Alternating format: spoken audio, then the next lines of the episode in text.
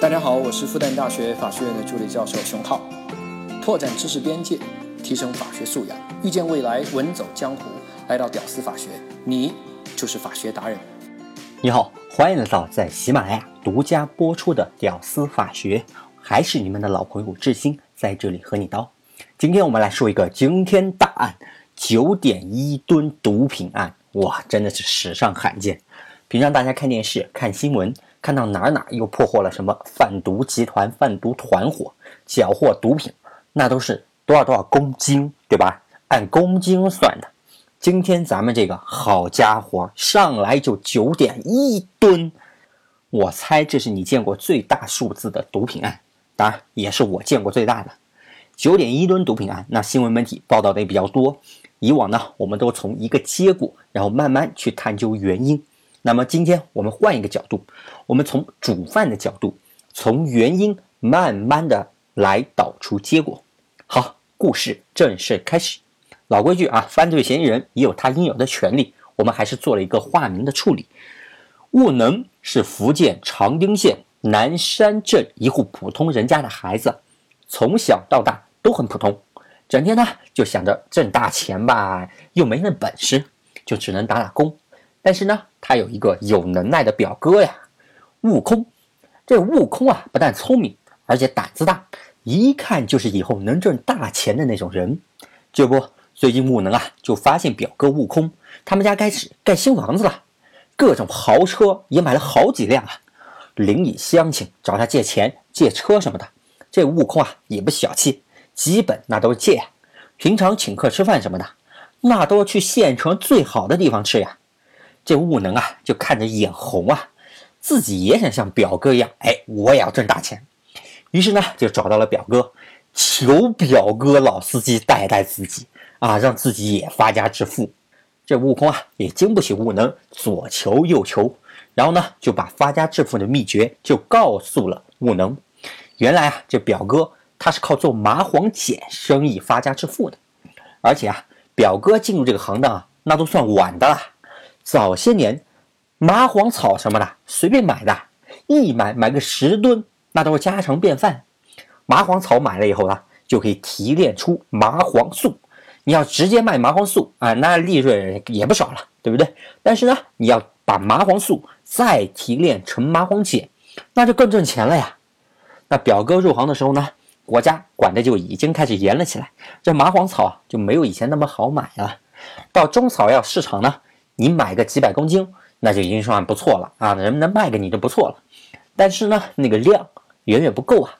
于是呢，也不知道谁发现的，就从这个感冒药当中就可以直接提炼出麻黄碱，连把提炼麻黄素的程序那都省了，更加的是立竿见影啊！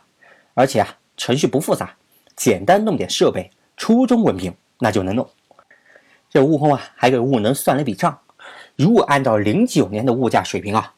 买十万块钱的感冒药，简单的搅拌、溶解、蒸发，那就能提炼出麻黄碱了。这个时候呢，就已经能卖到七十万了。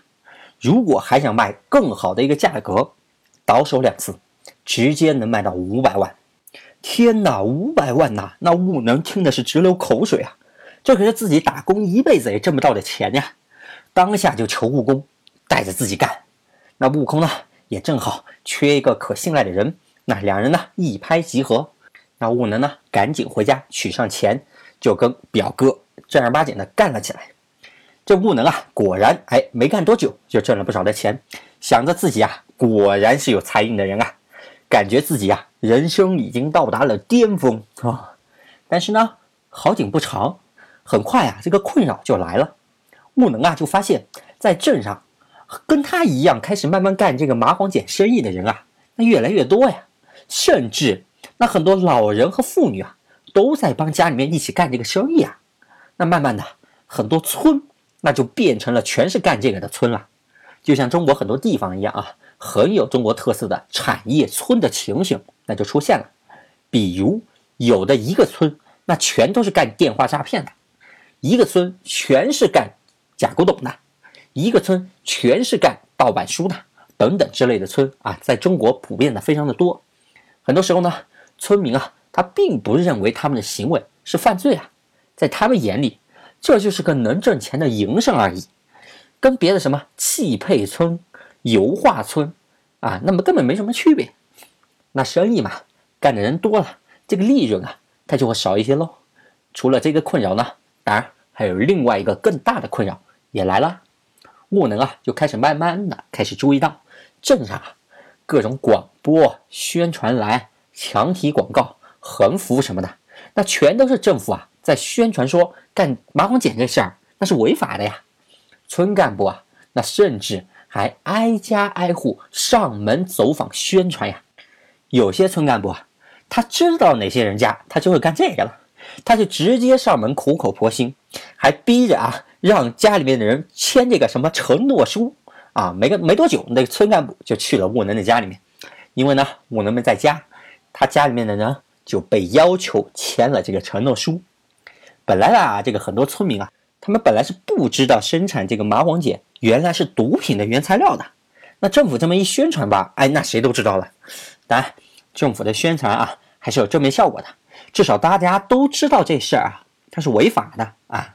但是呢，看身边好像很少有人被抓，哎，即使被抓，没关多久也就放出来了，大伙也就没当回事儿，继续啊，该干嘛干嘛，挣钱的事儿接着干，就这样啊，干了五六年，政府呢也宣传了五六年，在镇上啊，那也成了公开的秘密了，公开到什么程度啊？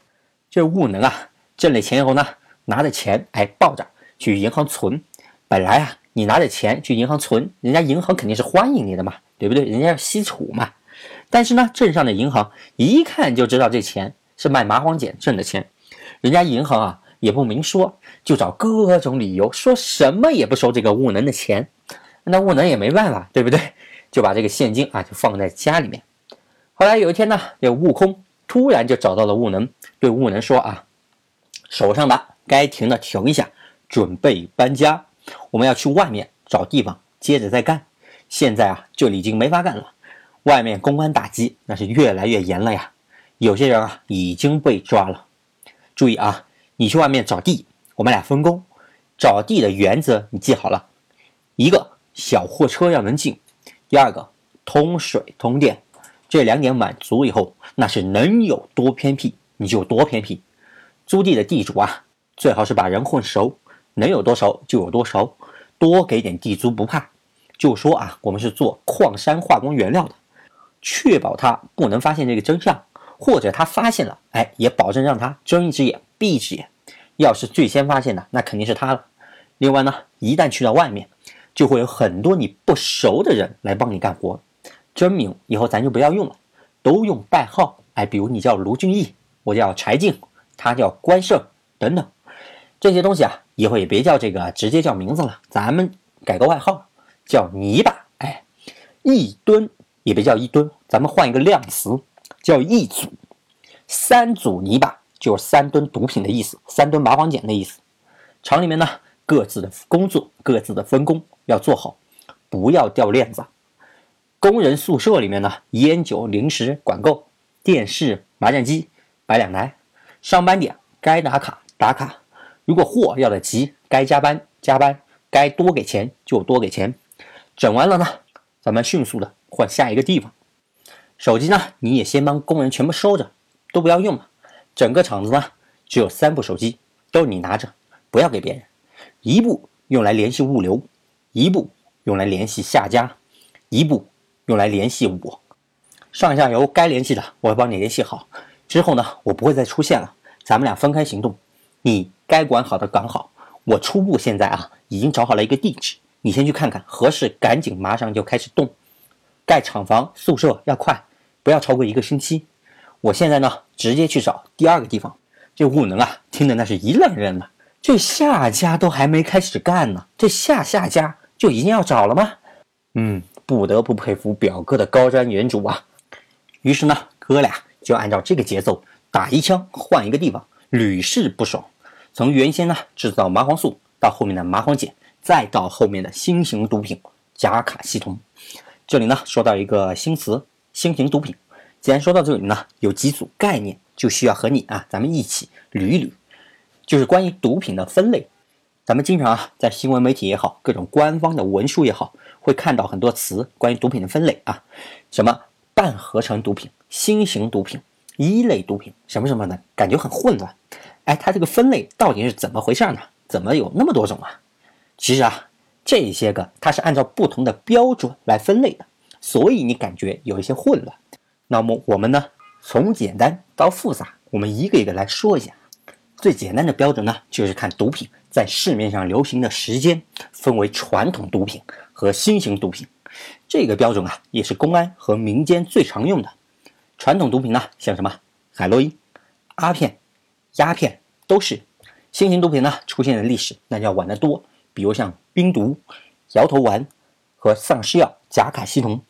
那如果呢，从化学制品它这个角度来分类的话呢，毒品会分为天然毒品、半合成毒品。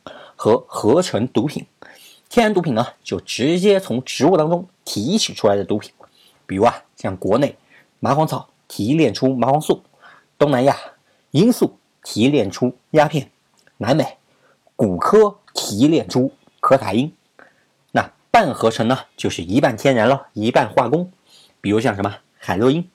合成毒品呢，就不需要什么植物了，直接工厂里面化工，那就能合成啊，比如像冰毒。好，第三种分类啊，咱们按照毒品啊对人的中枢神经系统的作用来进行一个分类，可以分为什么？抑制剂、兴奋剂、致幻剂。那抑制剂呢，就是抑制中枢神经的一个功效，缓解疼痛啊，舒缓放松都有帮助。比如像传统的鸦片。兴奋剂呢，反过来，它是刺激中枢神经系统，让人嗨起来。比如呢，苯丙胺类咯。第三类呢，叫什么致幻类的，让人产生幻觉，比如呢，北美仙人球里面提炼出来的麦斯卡林，对不对？让人产生各种各样的飘飘然的幻觉。当然呢，有的毒品啊，它可能同时具有兴奋剂和致幻剂的双重功效，比如今天咱们的主角甲卡西酮。最后呢，还有一类按照本身的属性来进行一个分类，也可以简单理解为按照药品的属性来进行的分类。这也是官方的一个分类方法，分为麻醉药品和精神药品。精神药品呢，又分为一类和二类。那之所以分为一类和二类呢，是根据药品的依赖程度和本身的危害来区别。一类呢，当然就是更严重了，成瘾性更大，危害更大，所以呢，管理啊也是极其的严格，动不动那就触犯刑法了。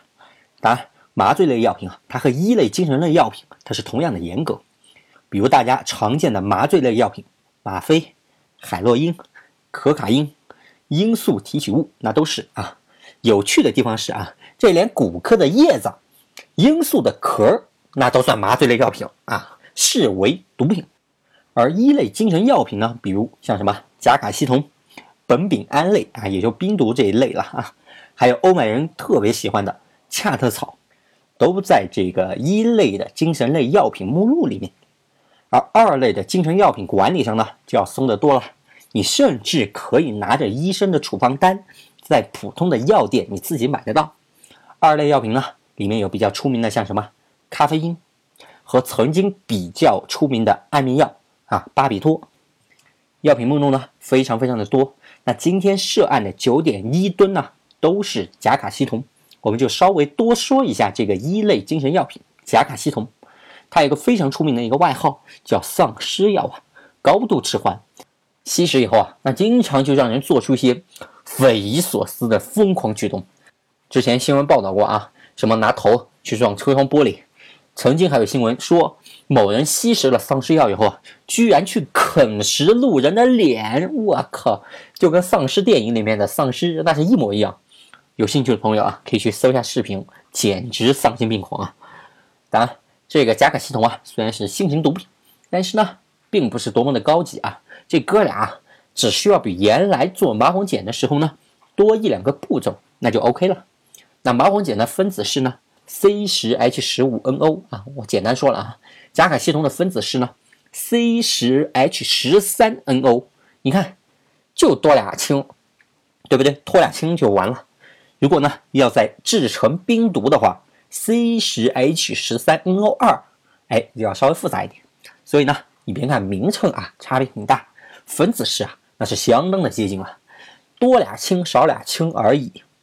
表兄弟俩呢，就这样在严格的分工和管控之下，打一枪换一个地方，速战速决，屡战屡胜，那生意啊是越做越大。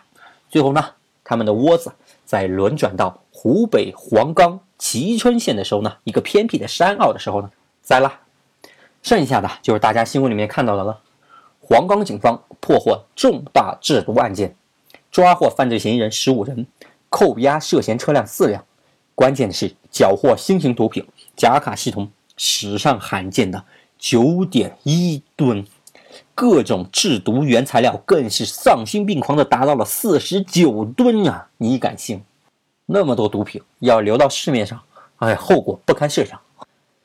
好的，故事咱们说完了。节目的最后呢，我们用两句鸡汤来结尾吧。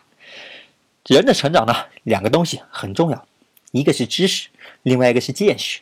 这一期呢，我们通过一个案子梳理一下毒品的分类，也说了背后鲜为人知的一些社会现状，希望能对你更了解你所在的这个国家有所帮助。能听到最后的都是真爱。我是志新，我们下期再见。